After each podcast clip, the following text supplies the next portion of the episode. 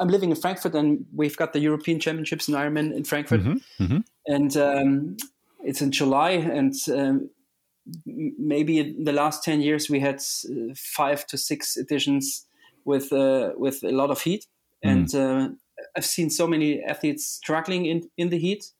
They did great work in in the ramp up uh, to to Ironman Frankfurt, mm-hmm. and but th- then struggling in the heat.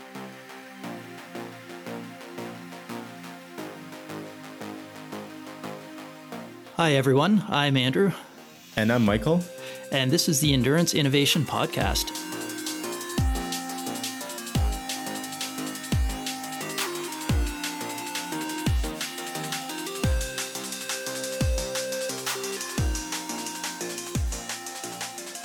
Good morning, everybody, and welcome back to Endurance Innovation. Uh, Andrew is away today for uh, work conflict reasons, which seem to be a, a, fairly common occurrence these days now that uh, things are starting to open up a little bit in Canada. And uh, uh, now some of us have to go into the office. What a drag.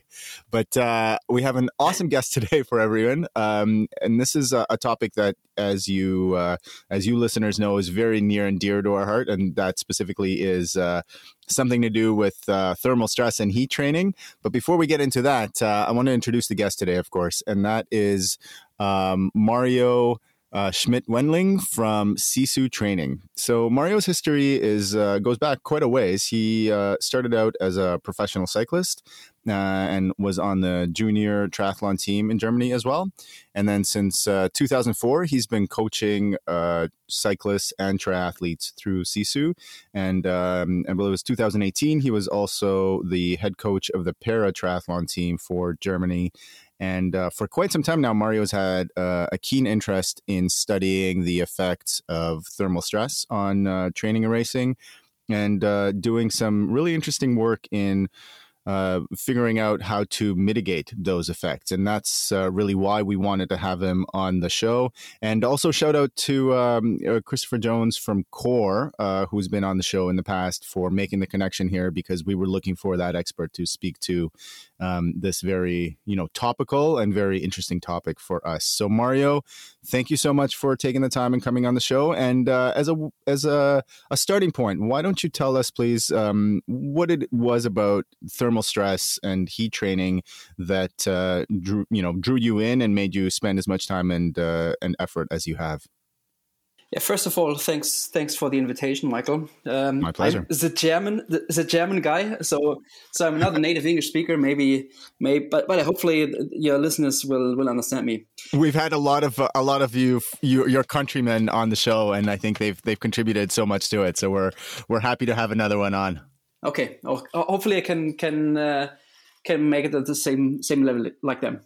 Um, yeah, yeah. I, I, I observed in maybe in 2009 2010 was the first time when i when i was thinking about helping athletes to um, to resist a little bit more the heat because in germany we've got the the european championships in frankfurt the ironman championships mm-hmm. with uh, usually in july this year in august um, because of covid but um, in July, usually we have around 30 to 35 degrees. In 2019, the edition had uh, over 40 degrees. It was hotter than Kona this year. Wow. And, and so I've seen so many athletes struggling in the heat. And uh, yeah, it's some kind of sad because they, they, work their sorry their asses off in the in the, in the training the, the ramp up to to that competition yeah and um and uh, then they, they struggled in the heat. And so I, I tried to implement some heat resistance strategies. And um, I was thinking, first of all, maybe of sodium, because if an athlete is trained very well, he, he did a good tapering uh, strategy, he was loaded with, uh, with carbs.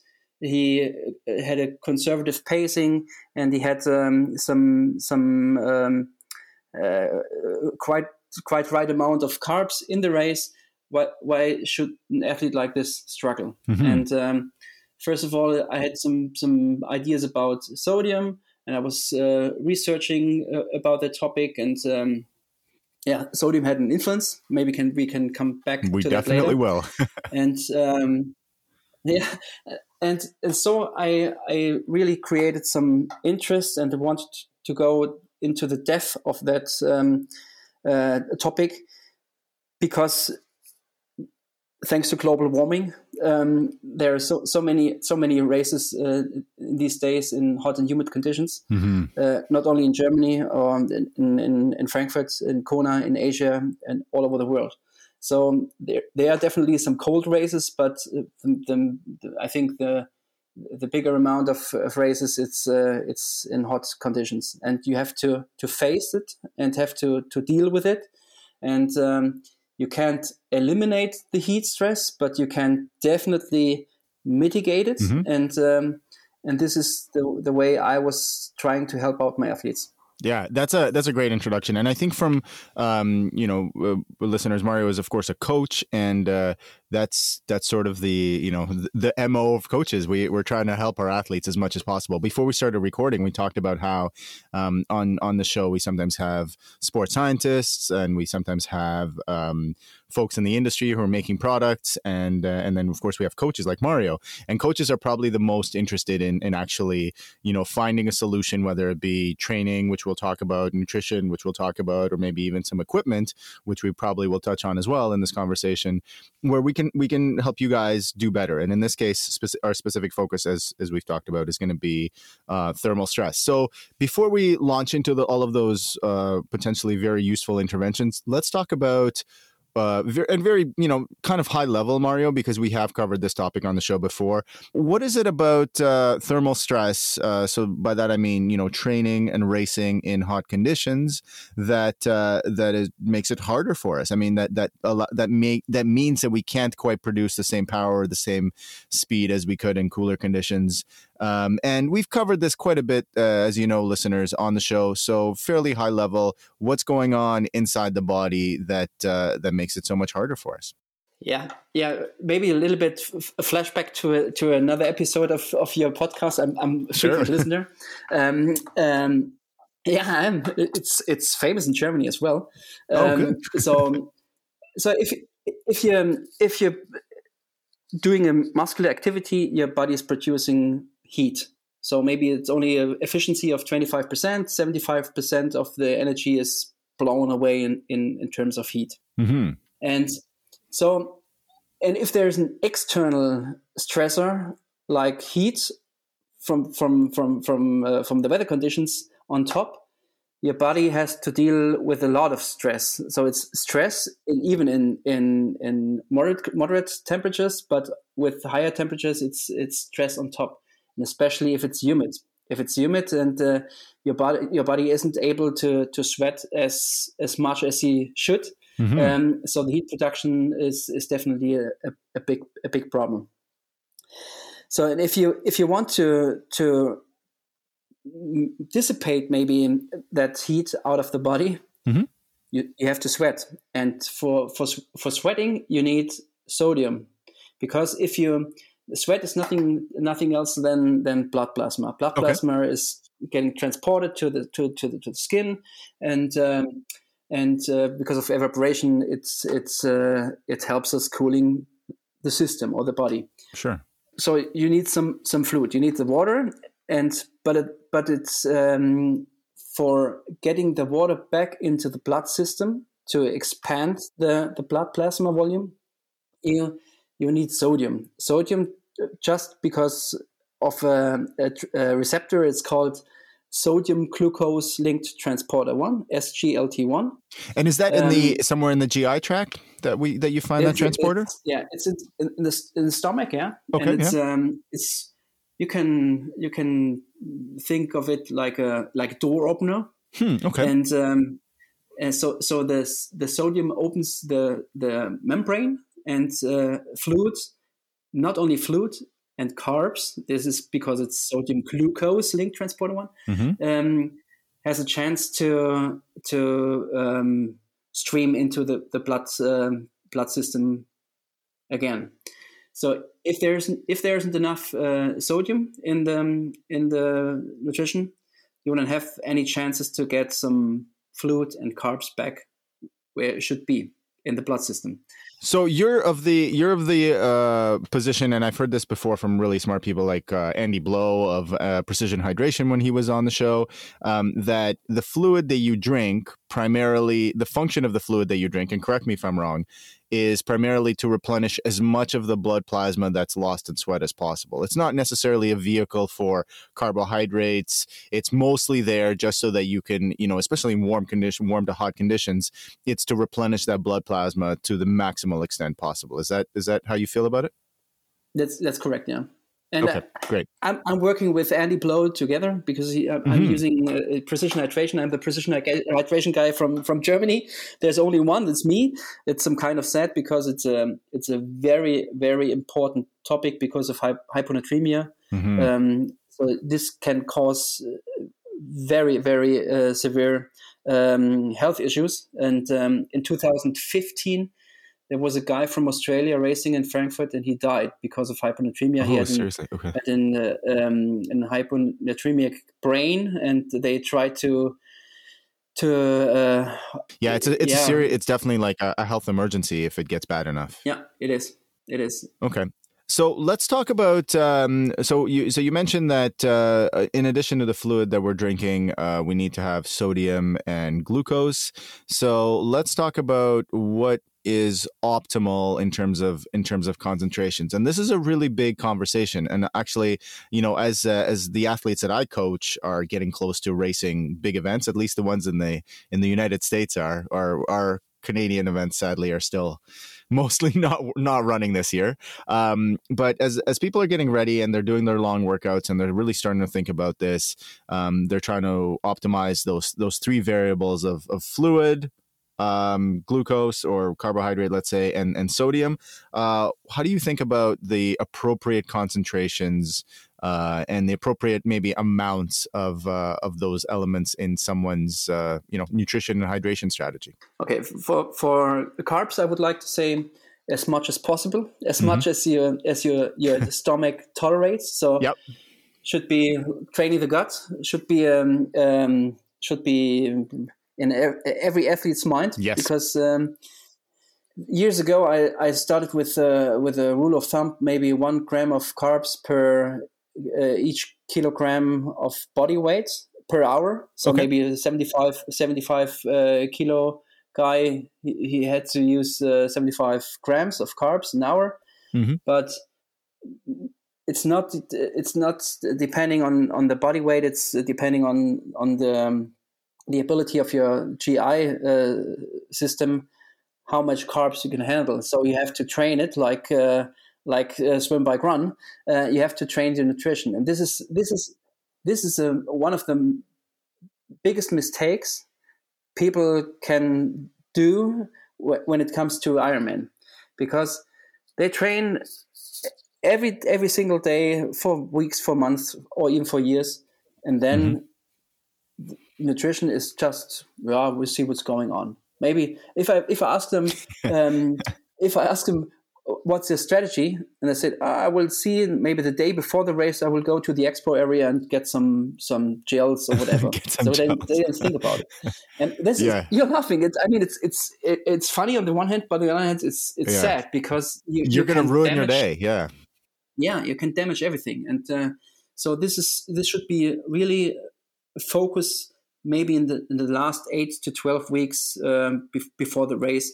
So mm-hmm. training the gut, getting or getting an idea of which product can can deliver the amount of carbs you, you definitely need. And mm-hmm. so I would like to say so 80, 80, 80 to 100 grams should be should be doable for for for most of the athletes. Mm-hmm.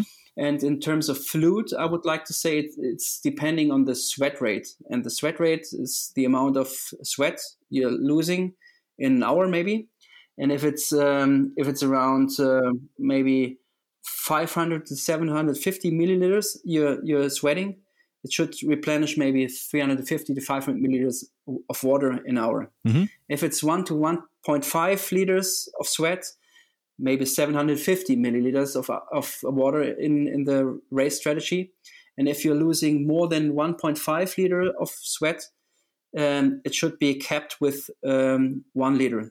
so 1,000 liter uh, milliliters of, of water in yeah in in the the strategy. So how do you test that, Mario? Before we before we before we go, how do you test sweat rate? What's your what's your preferred method? It's, it's the easiest one, weighing weighing the body.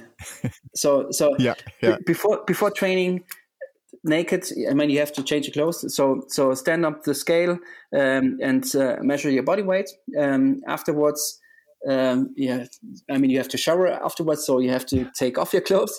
So it's very easy, I think. And yeah. Um, yeah, maybe swipe away the, the the the the, sweat with a with a towel. Mm-hmm. afterwards, stand up on the scale again, and you will see the the, the, the weight difference. Mm-hmm. And if you want to make it very um, uh, very clear, you have to to weigh the the drinks you're consuming in that mm-hmm. in that session um, and if you want to make it more scientific, you have to weigh the p. If yeah. if you if you if you uh, lose some some fluid in that way, yep. Um, but um, and and you have to to write down maybe the the conditions, weather, um, uh, temperature, humidity, uh, if it's indoor, if it's outdoor, if it's indoor with a fan, without a fan, um, and um, of course, the intensity makes a big difference.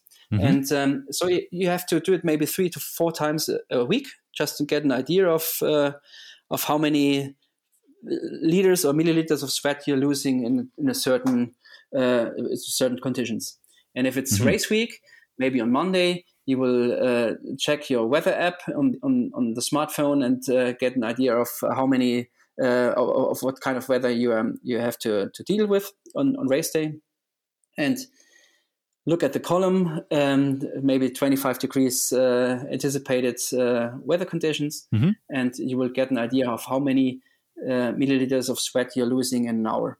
Right. Have, uh, do you have any experience with the new Gatorade patch? I don't know if you've seen the, the product that they've come out. They they it's a it's a skin patch. You wear it on your forearm, yep. and it's supposed to show yep. sweat rate and sodium and sodium concentration. We haven't talked about yet, listeners, but it, it measures sweat rate. I was just wondering if you've had any experience using it. It's not available in, in Europe. I mm. I really want to get my hand on it, but it's not available in, in Europe. We can't get it in Canada either. And I have an athlete in uh, in South Carolina uh, in the United States who's using it, and he keeps sending me photos. I'm like, you just, just put a few, put a couple in the mail for me and and send them my way because uh, I want to I want to play around with it too. So he's getting uh, reasonably consistent results. We think we think we're not we're not 100 percent sure, but um, he's he's doing the weight test now. I don't see any sorry get Gatorade, but I don't see any sense in it because sweat rate differs. Sweat rate sweat rate uh, can can be 500 milliliters or can 3000 milliliters. Uh, depending on intensity and depending on weather. So if you totally if you wear that patch once, yeah, you get only an idea of that of that of that single session. So I'm not I'm I'm not sure if it's if it really works or if it's worth the money to spend to be fair to Gatorade, they say that you have to do at least four tests, and they say the exact same thing. They say like you know, uh, in cool conditions, low intensity, high intensity, and then in hot, humid conditions, low intensity, high intensity. So they say you need to do a baseline of four tests, and then from there you can do the calculation. But to your point, the sweat rate test of just weighing yourself in the nude, that's the simplest thing there is, right? I mean, it's you don't need any fancy metrics, and you know, provided you account for the the the drinks you drink and the pee you you expel, um, you're you're going to be you know you've got yeah. a very good accurate measurement and, and that doesn't require any kind of third party gizmos that you may or may not have very much confidence in. So, yeah, uh, I'm with you 100% on the on the sweat rate. But let's get to sodium concentration. Um, that's a little bit trickier, isn't it? It is because it's um, there's a, a, big spread. It's um, Precision Hydration did a lot of testing, and I did a lot of testing in Germany for them or with them. And um, I've seen big differences uh, in sweat sodium concentration losses per, per liter. So it varies between two, 230 milligrams per liter of okay. sweat sodium loss and um, and can be up to 2,300 milligrams. So hmm. it's 10 times wow. the, the, the amount. So it shows there that there isn't any chance of for for a rule of thumb maybe. Mm-hmm. Um, so it's it's it's not that easy um, to to to to uh, create a, a, nutrition strategy without having an idea of how much uh, sodium you lose in, in a liter of sweat. Okay, so how do you find that? How do you test it? Obviously, precision hydration is one is is, is the answer probably, but uh, anything it, else it, that you it's, know it's, It is the answer. It is the Yeah. answer. Yeah, yeah. Okay. Um, so you- you're doing the advanced test, and so I, I don't want any to do any commercial for precision hydration or for my service, but but it's the only way to to get it in a in a very profound way. Mhm. There's some different uh, other other um, uh, chances or ideas of um, of losing that uh, of, of measuring that uh, sweat sodium um, concentration with some sweat patches. Uh-huh.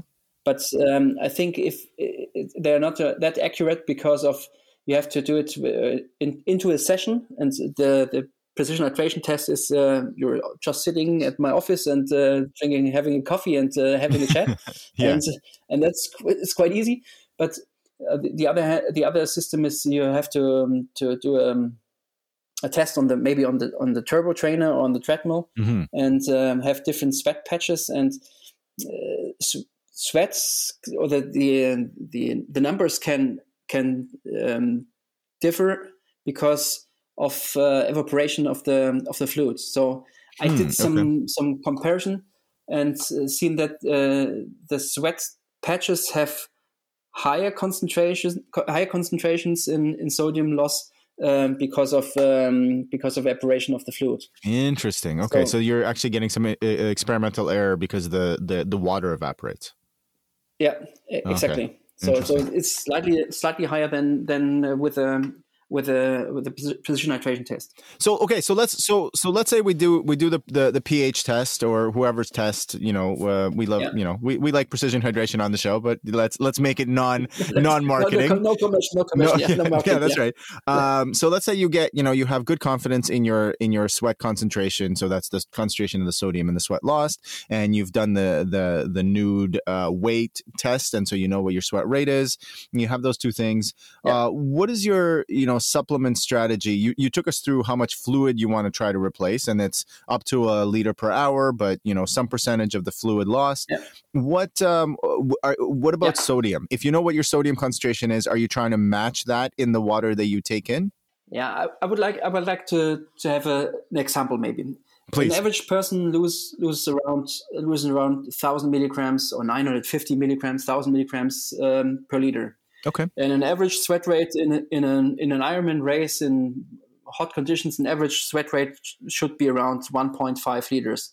So it's 1,500 milligrams of loss in, uh, in in an hour, and I would like to to compensate it um up to 80 percent of it Okay. in in the um, on on the bike because on the bike you you have your logistics you can carry all that s- stuff around and you will the bike is doing all the hard work. the bike is all, yeah, stuff, yeah, yeah. that's that's true and the new TT super bikes they've got a lot of storage options so you can Mhm. carry kilos of um, of uh, of sodium with you around yeah. not just kidding but but um, it's easier to calculate because on the run you don't have uh, you, you never know how how much fluid you get with each cup. Mhm. and and it's uh, it's it's it should be without a deficit coming from the bike. So if you're into T, t2 after after the bike um, if you if you compensate 80% of your of your uh, of losing amount of uh, of sodium there should be a smaller chance of suffering from or, or yeah suffering from from hyponatremia Mhm. on the one hand on the one other hand you, the performance decrease should be a little bit smaller Got it. because if if you if you don't um, take care of your blood plasma the the the blood is getting more viscid More viscous? yeah you, you know what i'm talking about the viscosity sorry the blood pressure is is increasing and your heart has to pump more and heavier to get that um, viscid um, fluid through the through the veins to the to the blood system so usually the heart rate is is raising is is increasing and performance is getting bad or worse Yeah. so, um, so, and if you try to eliminate that that gap between um, the heart rate and the the the, the performance, you have to take care of your blood plasma because if the blood is getting is is fluid enough, um, it uh, delivers the oxygen mm-hmm. uh, to the muscles. It delivers the, the the carbs to the to the to the muscles. And without that, and if if your blood is getting thicker and thicker, so the the the the speed of traveling uh, through through the veins uh, decrease, and um, and performance is definitely decreasing as well. This is a really interesting point um, that you that you bring up because I think I heard this on maybe Kolie Moore's podcast again. I keep referencing Kolie's show and Michael's show because they're they're just such smart guys. But the the the when your viscosity of the blood plasma goes up, right? Like I mean, you still have all the you know red blood cells, white blood cells in there. So as you lose yep. fluid, it becomes more more it becomes thicker, more viscous, as you say. And yes, your heart has to work harder, but also there is, um, and I heard it, I heard it on a podcast. There is uh, there's greater resistance th- of, of travel through the circulatory system, especially in those microcapillaries that that oxygenate all our yep. muscle beds, right? So if you're if you're dealing with a more viscous fluid and you know you're you're you're looking at it through a large artery or vein somewhere near somewhere in your torso or let's say in the start of your limbs, then maybe that's not as big an issue. But when you're getting into the really small, very almost microscopic blood vessels that are right in the muscle beds, which are the ones feeding all those all those hardworking muscles, that's where like blood plasma viscosity really can can bite you in the ass and and not and and really limit the amount of oxygen being delivered to the muscles and you don't need to be a sports scientist to understand that if you're limiting blood flow to the to the working muscles then performance is not going to be great it is. So you're right. That's true. Yeah. So um, I have a logistics question for you, which is um, so you said you you're trying to um, you're trying if you know your your sodium concentration accurately from a test, you're trying to replenish about eighty percent per hour sodium loss.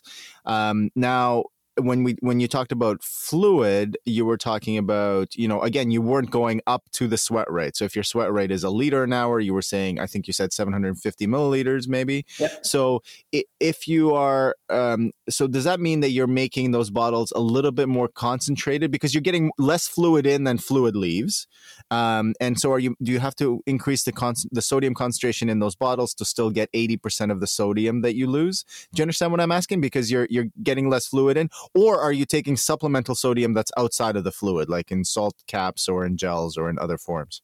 It depends on the amount of of of, of loss. Um, okay. If if there's a guy who who has a concentration of maybe five fifteen hundred uh, milligrams per liter and he's sweating uh, two liters, it's uh, three three thousand milligrams. So so he, he has to to take in two four, 2,400 milligrams per hour. Yep. That won't uh, work with uh, with um, salt tablets because they contain usually around 200 to 250 milligrams. So you, you, are you doing nothing eating them all the time. yeah, it's, it's that, that's going to happen.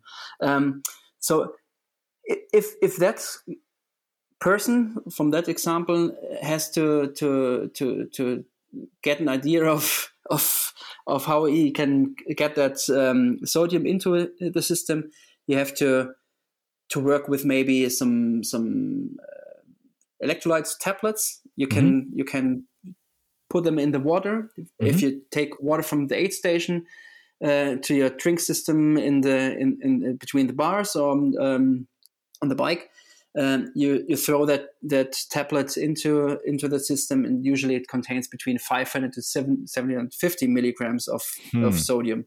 So it's a, a higher amount or a higher higher number. Um, if it's a usual or an average um, an average loss of maybe thousand to twelve hundred milligrams, um, you have to uh, to look on the other hand how much sodium you get in with your gels or mm-hmm. your drinks or your bars, mm-hmm. and the difference you have to take it with a with a um, with a sweat tablet like um, like from precision hydration or SaltStick or whatever. Mm-hmm. So mm-hmm. um, so it's, it's, for me it's easier to calculate with tablets mm-hmm. because if you take a, a, pill, you know I've got 200 milligrams in or 250 yes. milligrams in. Yes, and um, it's easier to calculate because of the of the um, yeah accumulating fatigue into the Ironman. Maybe at 130, 140 kilometers, you're you're you're you're getting dizzy, mm-hmm. and uh, you can't. Uh, um, You can't do math sure on the bike. That, yeah, it's yeah. exactly yeah. So it's easier to to, to do it with the with the pills. Sure, sure. That makes a lot of sense. Um, and so as far as uh, as far as other sodium intervention, um, where do you fall on preloading with sodium? Uh, if you know you're you're going into a long course race that's hot, is that something you do? Are there any contraindications? So any reasons not to do it for people? No, I'm, I'm a big fan of sodium loading. In 2010, I, I, I created the f- first protocol.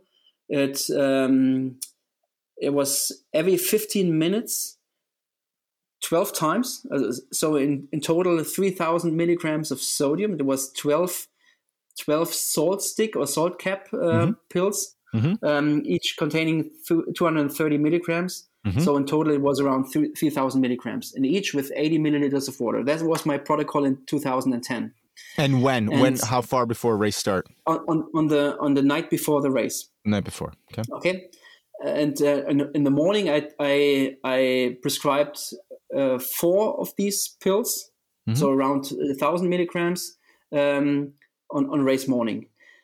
So my idea was to um, to protect the blood plasma and trying to bridge over the time when you when you're swimming because if it's if you swim the, the average age group athlete is swimming around 55 to 85 minutes maybe and sometimes the water temperature is high, but not high enough um, uh, for for a non wetsuit swim. Sometimes it's 24 degrees, and you have to swim with a wetsuit.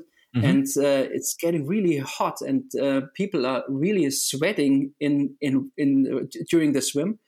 And yeah, and people don't don't appreciate that fact that they they don't realize how much they're sweating in the water. I think. Yeah, because you don't see so it. If, you're, you're, like, yeah, your wetsuit's yeah. wet, but you don't know if it's sweat or if it's or if it's just you know water that that comes in from the environment.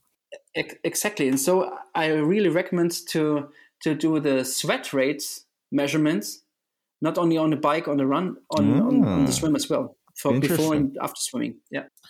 So so back to the back to the loading. Um, mm-hmm. If you um, if you um, if you want to protect your your blood plasma, you should take care of it to get some sodium into mm-hmm. the system. With my uh, protocol from 2010, it was too much because if you consume too much salt, mm-hmm. there is, as a result, you're getting thirsty. And if you you're getting thirsty, you drink, and if you drink, you you feel the need to pee. And I mean, the the night be- the night before the race, it's totally crap, for sure.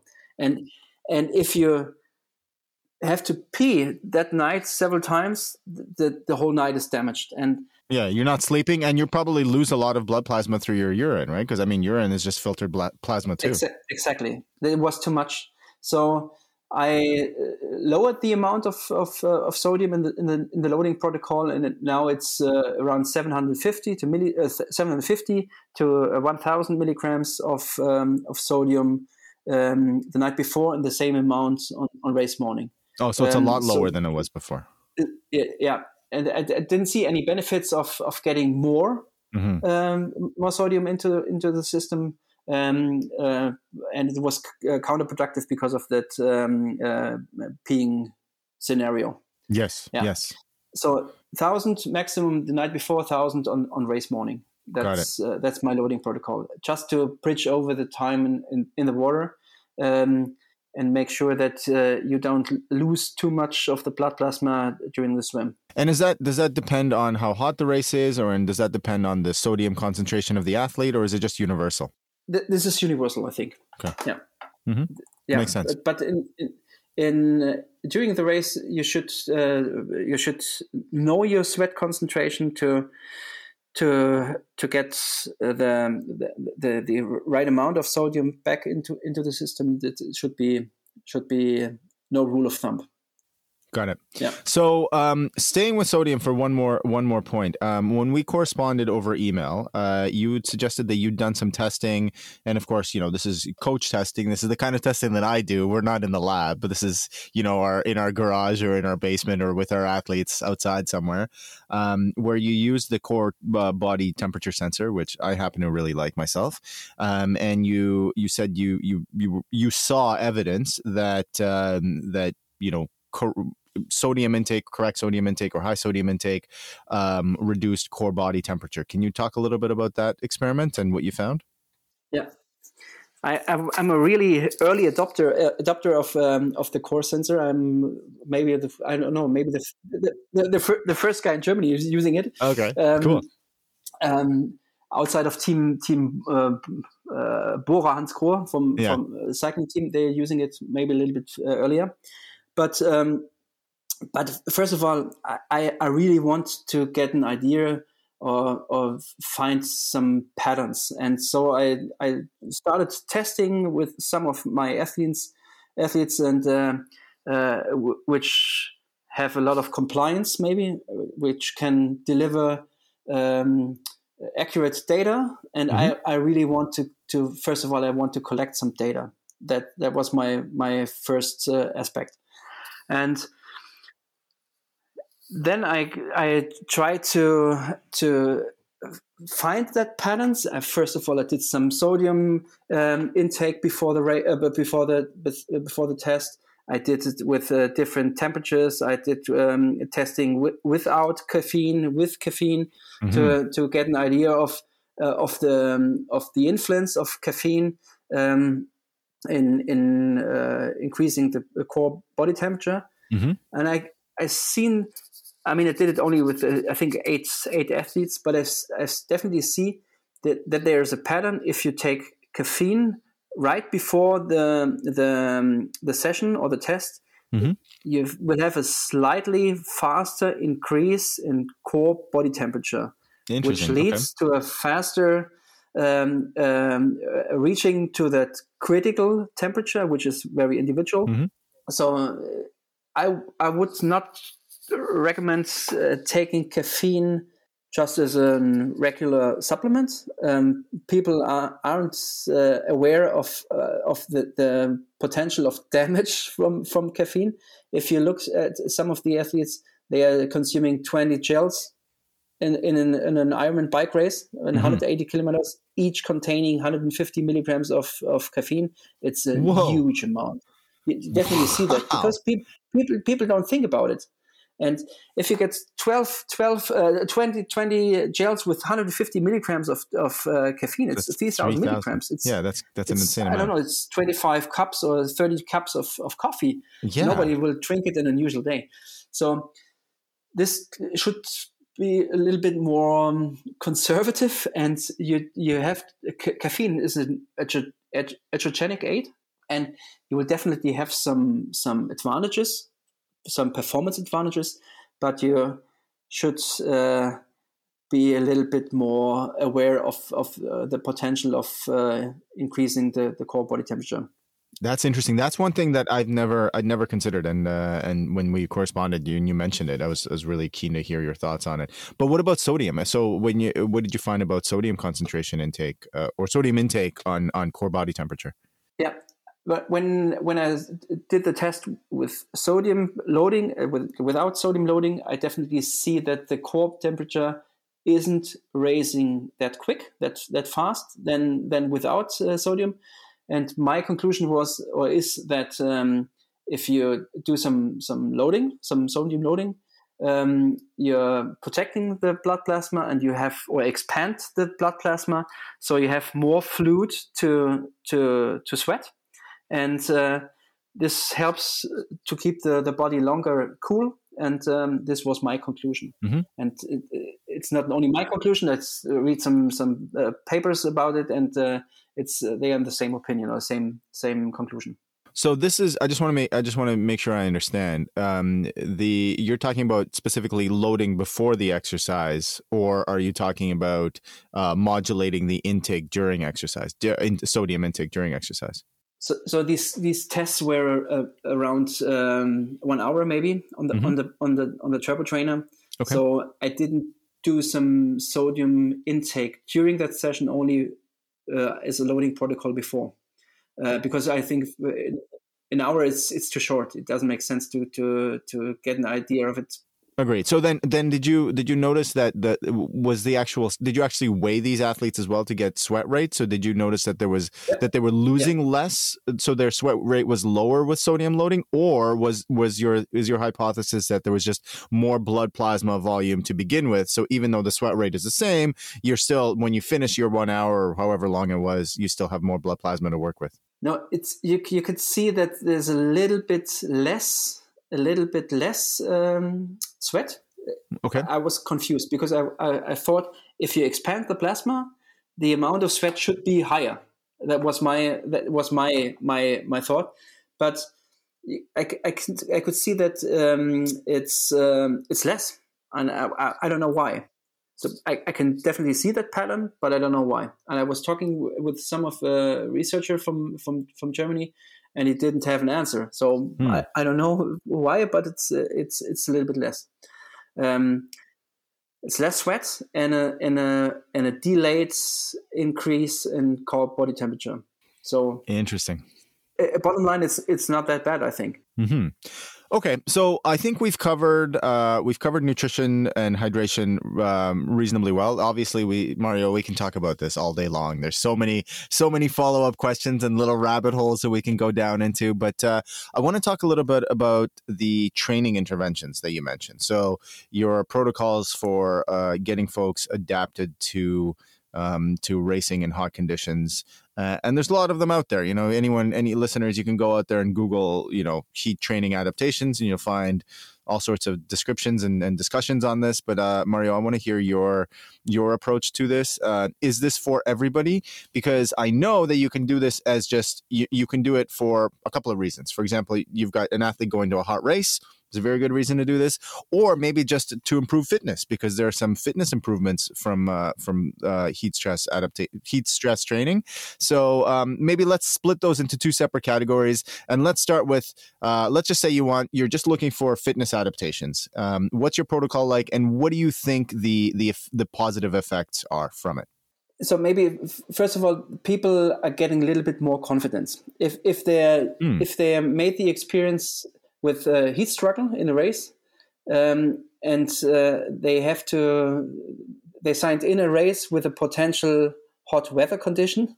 Mm-hmm. They uh, they have to be confident. That's that's the main main aspect, I think. good point. And if they if they have to deal with the heat in certain blocks in in the in in, in training, mm-hmm. they gain a lot of confidence. This is this is main aspect, and it's not physiologically; it's, it's psychologically. So so this this is a, a, big big aspect because you you can be trained as as a world champ if you if the central governor doesn't doesn't uh, deliver the conf- confidence you don't uh, will be successful in, in yeah you, you can't express your fitness is kind of like the yeah yeah, yeah the turn of yeah. phrase that i like. Yeah i totally agree with you. Yeah. So this is one aspect. The other aspect is for producing more blood plasma mm-hmm. with uh, with um, with uh, training in hot conditions or in or being in a sauna or the, or or hot water immersion Mm-hmm. You know, it's a pretty clear, uh, clear benefit of the the psychological adaptation, and then the the physiological adaptation that you just mentioned of the increase of blood plasma volume. Those are two big gains. I think there's just for those two gains, there's there's reason enough to do heat uh, heat training. Is there anything else that we're missing? For for me, these two aspects are enough. I, I, I would like to say heat training has the same potential of performance gaining like altitude training. Ah. And I, I made some bad experiences with altitude training because it, on the one hand it's expensive to to travel to a certain sure. area and um, uh, the, the, responses are very individual i've seen mm. some res- very good response, responses some non-responding athletes and um, uh, coming back from from altitude um, uh, right before a race it's it's difficult to to get the correct time before the race sometimes two weeks sometimes mm-hmm. three weeks uh, two days three days it's it's very it's very experimental and you can't anticipate if an athlete is um, is a responder non-responder so uh, for me it, it is it is not safe enough. And um, I've seen so many good results from from heat adaptation training. I, would like to say 95 to 99 percent of uh, of every athlete has the the, Wow. the, the, the responding um, answers or responding reactions or, or performance um, uh, gains with with heat training. So for me, it's it's easier because you don't have to travel. You have you can do it at home with uh, putting on the heat in uh, with with a, with a heater or, or uh, riding on a on a turbo trainer, going to the sauna afterwards, or doing a hot water immersion.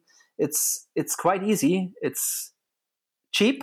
Okay. It's easy and it's a very safe way. Let's talk about it. Yeah, tell us tell us what your protocols are. Like, um, wha how do you how do you go about it? You know, sort of what sort of workout intensity are you looking at when you're doing adaptation training? If you're actually training in an elevated temperature environment, Yep. or maybe you know, uh, talk about sauna or hot water immersion. You know, post training, pre training.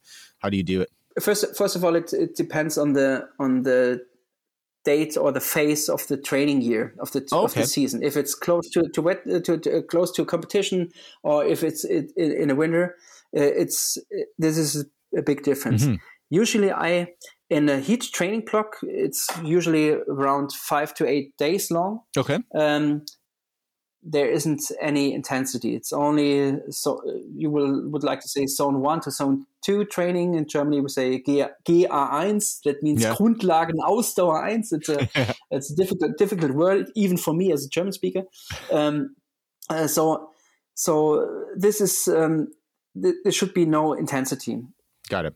because intensity plus heat stress combined could be a big stressor and uh, could uh, lead easily to overreaching or non-functional overreaching or even overtraining Mhm. so they have to be very careful with the intensity um, or you can mix it with uh, intensity um, the focused training in the morning Mhm. and in, in the afterwards uh, in the afternoon sorry um, doing maybe a, a one hour turbo session uh, under heat conditions Mhm. um, uh, with an with an easy intensity and afterwards 20 minutes in the sauna this could be a, a mixture of both or um, if you if you have the, the chance to travel to to a, an area with hot conditions, maybe like Thailand or Mhm. or, or, or Asia, Canada right now because like Canada you know, or British Columbia, yeah. re- if you're British Columbia or even even Alberta like they're yeah it's uh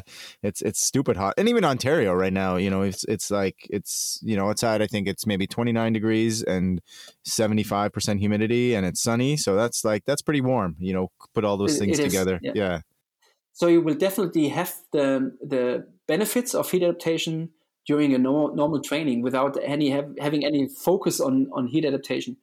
Uh, right now in, in, your area, in Germany, we've got 25 degrees today, um, but uh, it looks like like some rain. yeah But back back to the protocol. If you if you can you, you travel to to to an area or do it at home, I prefer at home because travel is always stress.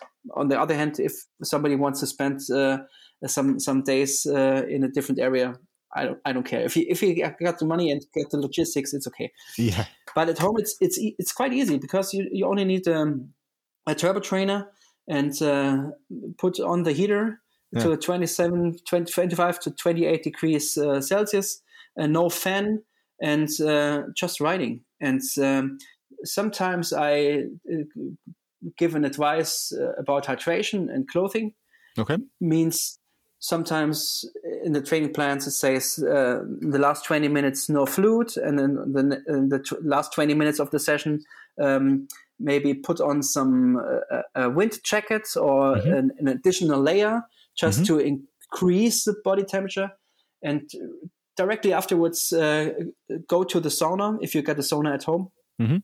Or if you don't have one go to a bath uh, to the bathroom and uh, um, uh, put on some some water in uh, maybe 38 to 40 degrees celsius and try to spend in that hot water 15 to 20 minutes and um, that should be a, a big heat stress trigger. Mm-hmm. Um, so so this, this, that's it, and it should be around four to five times a week. Okay. Um, but you have to focus on um, on replenishing the the the, the fluid mm-hmm. with sodium. Back to sodium right now. Yeah. Um, so so uh, trying to get uh, enough fluid back into the system to get recovered well for the next session you're replenishing the fluid after let's say you're doing like hot water you do your workout and then you do some hot water immersion it's when you get out of the hot water or you get out of the sauna that's when you start replenishing the fluid? Yeah. Immediately afterwards right? Yeah not not between not between the training session and the sauna or or, or the, the the water immersion afterwards afterwards. And you Got have it. to you really have to focus on being well hydrated before the session mm-hmm and if you if you start the session in a slightly dehydrated status, it's it's getting too too too um, too hard. Right. And right. usually, I recommend uh, 750 milligrams of sodium, like on the on the night before the race. Mm. I, I rec- recommend it um, every every night during that heat block session. Makes sense. And then, and uh, how many of these heat blocks would you do in preparation for a race? Is this like you know you said four to five sessions per week? How long is the? How many weeks is is a single block? I would recommend maybe four to five blocks if you start early, maybe in the winter. So um, every six, six, seven weeks uh, or five, five to six weeks, I, I, I would like to to implement one of these heat blocks, mm-hmm. and um, the last one maybe 10 days before the race or if you travel if you travel to to the race venue and have to face with um, I have to deal with uh, the, the, the, conditions at race venue and it's hot. Mm-hmm. It's enough to get re get a, it's enough to get a re um, um, adaptation. Uh, I think it depends on where the race is taking place. Mm-hmm. Um, if it's in hot conditions, you don't have to take um, uh, last block of heat adaptation 10 days before. If right. you want to have performance gains, even in, in moderate conditions, if you're racing mm-hmm. maybe uh, Ironman Copenhagen, it's uh, always around 20 to 22 degrees, and you but you want to expand your blood plasma volume, you can you can do that mm-hmm. um, last a few days of heat training and the, the week before the race. The week before race week. Yes, yes, that's important. And I just want to circle back to a point you made before that if you're training in the heat already, like let's say, for example, you know, you've got a race coming up at the end of the summer and you're training for it now and it's hot, you know, depending on where you are. Um, do you would you still would you still prescribe specific heat blocks for those for those athletes because if they're you know every day it's 30 degrees and it's humid or or do you, do you need to spend any extra time doing heat training usually i would like to say if if it's if it's not in a heat block try to avoid the the heat and mm, interesting okay uh, and train in the morning or in the evening. I, pref- I prefer in the morning because the the, the air is fresh and it's uh, yeah. In the evening, it's, it's usually it's evening it's getting hot. Yeah, that's true. Um, and if you would like to to use it as a heat uh, stress training or heat adaptation training, yeah, you have to to to, to train maybe around noon, but um, middle of the day. Yeah, yeah, all, all day. Yeah, yeah, but but you have to be careful. That that's that's true. Totally, I, that that totally makes sense and you have to take care of uh, sodium you have to take care of uh, intensity um, and yeah maybe lower a little bit the intensity because of the additional heat stress uh, i would like to recommend maybe 15 to 20 watts less on the bike if it's uh, higher or more than 30 degrees celsius mm. um, just to get the same amount of physiological stress without without having the risk of uh, having too much stress in, in, in, the system. So it should be a little bit a little bit less. But on the other hand, if you're only training or always training with uh, with uh, lower intensity, you will have potential risk of uh, detraining effects. So I mean, it means we have yeah, to because the, the peripheral the peripheral stimulus is smaller. Yeah, exactly. So so this this should be well balanced. Yeah. Mm-hmm. No, that's a that's an excellent point. Yeah, if you if you need some intensity or if if it's uh, on a longer period hot, you you have to ver- be very careful with with the, these detraining effects. And if you if you so if you need that intensity in the training, you should do it in the morning to, to make sure to be mm-hmm. sure that you get the right amount of uh, of uh, stimulus or intensity for for as a mechanical stress, maybe not yes. physiologically, mechanically. That's a really interesting that's a really really I, I, think it's an excellent point. I'm really glad you brought that up because um, yeah it's hard to do quality intense work. So you know for for you know when i advise my guys what to do is I, ideally you do indoor right? You do treadmill you do trainer you know turbo trainer in an in an air conditioned environment with a with a good fan where you can keep the, the temperature down so you can do some quality work. That's a great point. Um, one yeah. uh, one other question i have for you mario on the on uh, thermal stress training is if you are one of those lucky folks who has a core temperature sensor um, do you how do you incorporate that into uh, into your heat training? Because my my guess and i haven't actually and this is my fault i haven't gone through the the full process of testing with core and and then you know finding my own critical temperature other than very kind of ad hoc. Um, how do you how can you use a device that measures core temperature in your in your heat training? Are you trying to you know you would probably test to figure out some kind of threshold, and then are you trying to stay at that threshold, stay some percentage of that threshold for how long? Can you take us through the process with the core sensor? Yeah, the core sensor is is a is a game changer definitely. Before that, uh, it was only the, the the chance of of getting results in, in core body temperature with with swallowing the the the thermometer pills. Yeah, and they're and like eighty dollars a piece. Yeah, they're very expensive. Yeah, yeah, yeah, yeah, It's only for three days, and then it comes out, and it's only a, a single use product. Um, definitely because, a single use product. yeah, yeah. but um, and before that, um, heat adaptation was maybe some kind of black box uh, training. So you try to to stay in a fixed or in a clamped um, um, wattage or intensity or in a, in a fixed or clamped um, heart rate. But now you have the chance to to train with a with a um, yeah with a fixed temperature. Mm-hmm. This is this is slightly new, I would like to say, and it's it's it's it's pretty pretty good because if you do a, a heat ramp up test to get an idea of what your critical core body temperature is, mm-hmm. you, you know which which uh, should be the the target uh, temperature for for the heat training or heat adaptation training. Can you take us through that test? Actually, just uh, if if you don't mind, what the what the protocol is for the heat ramp test with the core sensor? Yeah. Usually, I'm not a big fan of FTP, of functional threshold power, but mm-hmm. in this case, it's it, it, makes a little bit sense to get okay. an idea of it.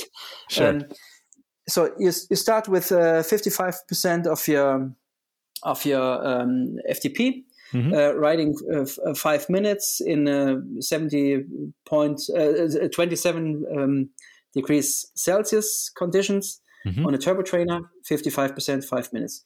And every um, five minutes, I like to to um, to push the watts eight percent from from from uh, from each five minutes um, section, mm-hmm. and um, to a certain point, maybe 80, uh, 38.5 degrees Celsius core body temperature, and afterwards try to keep as long as possible in this temperature temperature range, 38.5 mm-hmm. degrees, and if the the um, power is declining or heart rate is declining mm-hmm. around 10 to 5 uh, 10 to 15 percent um, you stop. That's it. And you will get an idea of what your critical core body temperature is. So wait but if you're holding it at 38 if you're holding, holding it at 38 and a half and you're you're watching your power decline to keep it at 38 and a half um, so what's the what's the critical temperature? Is it 38 and a half or what, uh, how would you determine it now, usually I would like to, to add maybe one, uh, sorry, uh, 0.4. This is my formula, 0.4 okay. degrees plus. So it's uh, 38.9 in, in this case. But usually afterwards, the, the, the, um, the core body temperature is raising a little bit. Mm-hmm. So is, this is not only the, the, the, the, single test I'm doing. I, I like to um, have, before the heat ramp up test, I would like to have more data mm-hmm.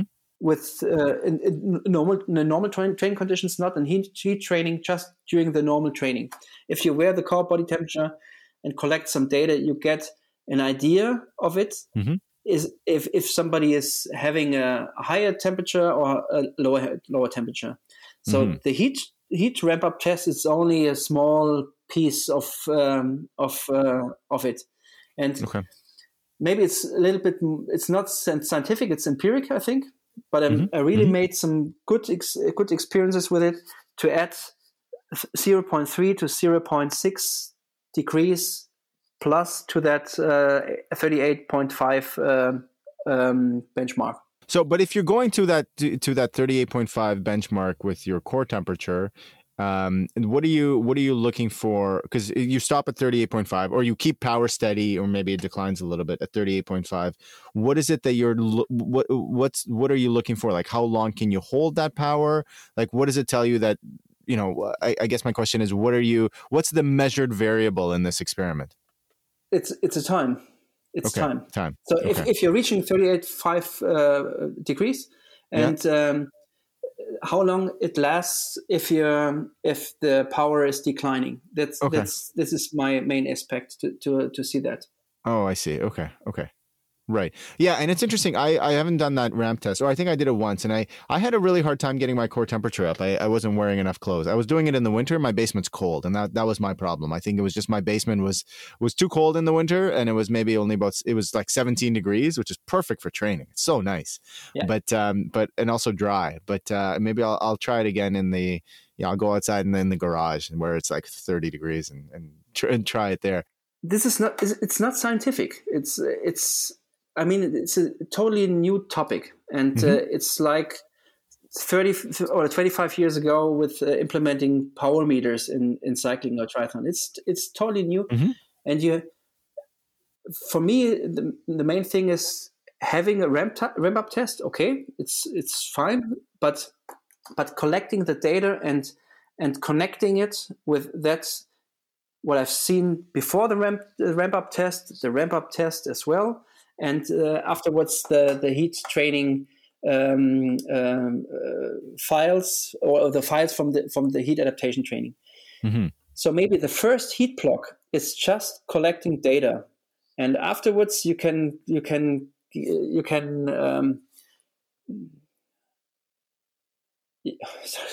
shit, shit. Sorry, sorry. I'm I'm, to- I'm getting totally tired. Um, um,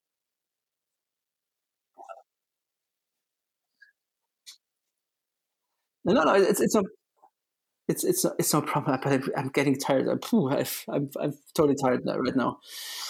Um, hold on, hold on. Okay. Yeah, in the first first heat block, I, I collect the information, and um, maybe in the second or third or fourth uh, heat block, you will be more concrete, or you will isolate the vari- vari- variables and. Um, and, and, and, you can be more precise, right? Like you can be a little bit more precise with your prescription that's of, the word of the I was temperature. Looking for. Precise. There you go. That was yes. the word. Sorry. Good. Yeah. Okay. you get you get more, more precise uh, uh, data, and then you can definitely have an accurate number of critical power, uh, critical uh, core body temperature afterwards. Very interesting. I wonder too about, and my, like I said, my experiments uh, with core have been very ad hoc. Like I've been basically just playing around. Uh, I'm calling it collecting data. But now that it's proper hot, and I'm, uh, uh, you know, I, I get I get more interesting data. Let's put it that way. Um, I'm finding what I'm what I'm looking for is a temperature at which point I really feel hot you know at which at which point my like you know perce- very subjective perceived uh experience is telling me you're you're feeling hot and like you know there's certain symptoms that i get when i'm when i feel like i'm overheated um and so i'm trying to correlate that feeling to the core temperature and so then my thinking and again purely anecdotal. I don't even have athletes that I've experimented on yet because no one's bought one of these yet, other than me. Um, to get uh, to get a sense of like okay if if and I think for me uh, mine is low. I start to feel symptoms at around 38.4 38.3 degrees um, and I'm thinking like, okay, so if I'm if I'm racing and I want to and I'm worried about overheating and I'm looking at my you know at my core temperature readout, maybe I'm pacing myself so that I don't go above you know 38.1 or two until we're getting closer to the end of the to the end of the race. That's been my own just my own theory on on how to use this device without any formal testing. Yeah, I'm, I'm not. I'm at this point. I'm not a big fan of using it in in the competition because Mm, okay, uh, interesting. Wearing a heart rate monitor f- for some of the athletes, it's a it's a potential of uh, skin irritation. Mm, yes, true. And they feel uncomfortable using it. And um, um, I, what what are you doing if it's if your core body temperature displays thirty eight point four uh, degrees Celsius, but you're mm-hmm. you're in the mix for a Kona slot? Do you do you okay do you different story yeah. slow down or what's what's the consequence? So so that's right. I'm i'm not i'm not a big fan of it. You have to um, deliver some education to to the athletes um, to to um, uh, let them know what cooling strategies are there for, for them in during the race. And I'm not a big fan of too too many numbers during the race. It's, I mean, it, it, there's so many data, so many numbers on on the head unit on the on the on the bike or on on, on the wrist in in terms of a, a watch. I'm not a big fan of it. Makes sense. But maybe if an athlete really has ma- made bad experiences with with heat and struggled a lot and uh, or even had a problem with a with a with a heat stroke. For for these athletes, wearing a, um, a core sensor in during in, in a race in competition um, makes sense for sure. But uh, for other people, I would I wouldn't recommend it in in the in the race. For me, it's a it's a excellent training tool, but um, in the race, uh, you have it's to. It's not there yet. You have yeah, to go. You do. And, it's true. It's yeah. absolutely true. Yeah, it's it's in, in long course. Maybe it's a it's a it's a matter of not going too deep too early, right? But uh, I take your point. Exactly. Yeah. Yeah. But if I you if point. you if you take care of your correct sodium uh, supplements during the bike and uh, in the run, uh, if you take care of uh, cooling the the right areas of the body yeah. to to lower the the temperature, um, you can't uh, yeah, you don't need the, the sensor in the, the race, I think. That's uh, so. That's a that's a really good place to leave it. And I know we wanted to talk about um, uh, cooling interventions, but I think we're the, the episode's already going a little bit long, and maybe we this is an opportunity for us to bring you back on Mario to do a follow up with uh, with cooling interventions because this is something that Andrew and I and Endurance Innovation is something you know something that we're very very interested in. Um, but uh, what I want to leave our listeners with, perhaps, is is the point that you just made about you know having too much input when you are when you're racing, and at some point having to you know go by feel or having to make decisions based on on on what's going on. And I think that's a really important uh, that's a really important point to make because especially in long course racing, um, the you know the, the cognitive load is so high, and and as you as we fatigue, we're not only obviously you know fatiguing our bodies, but we're fatiguing our brains too. If we're l- running low on glucose or and or l- running running low on blood plasma, our brains are are suffering those effects as well. And so we're you know we may not have the kind of the decision making faculties towards the end of a, a long hard race that we did in the beginning. So I think you make an excellent point that that adding adding an extra data point or an extra variable to confuse our poor tired brains at the end of a race may not be the best uh, may not be the best decision. So that makes a lot of sense. So uh, mario with that i want to really thank you so much for uh, for taking the time and for uh, sharing your experience and uh, and thoughts on this topic. And it's it's one that uh, listeners as you know will, will continue to explore because for us for for me and andrew it's something that is uh, that is very near and dear to our, our own interests. So Mario, um, where can people learn more about you, more about coaching, if they're interested in uh, in you know heat training or, or working with you or your team as uh, as an athlete? What's the best place to do that? Yeah, I've got an, an internet uh, website. It's called sisu-training.de. Okay. Or Sisu Training in one word on, on Instagram, or uh, Sisu Training on Facebook. Um, but I, I usually coach only in, in German, as you can expect, by my bad English today. But um, but um, yeah, if somebody has uh, any questions, uh, drop an email. I'm I'm really looking forward. Thank you, thank you so much. And uh, you know, I, I, think we do have some listeners in Germany, so they will uh, maybe if they're interested, they can uh, they can reach out to you, especially if they're if they're training for some hot weather races and they need a little bit of extra help. Um, and we'll put those links uh, to Instagram, Facebook, and your website in our show notes as well. So, listeners, thank you as always for taking some time to uh, hang out with us and uh, hopefully learn something. And if you did, give us a rating and a review on iTunes. And then, of course, also tell your friends because that's the best way for us to grow our audience. Thanks, everyone. We'll talk to you soon.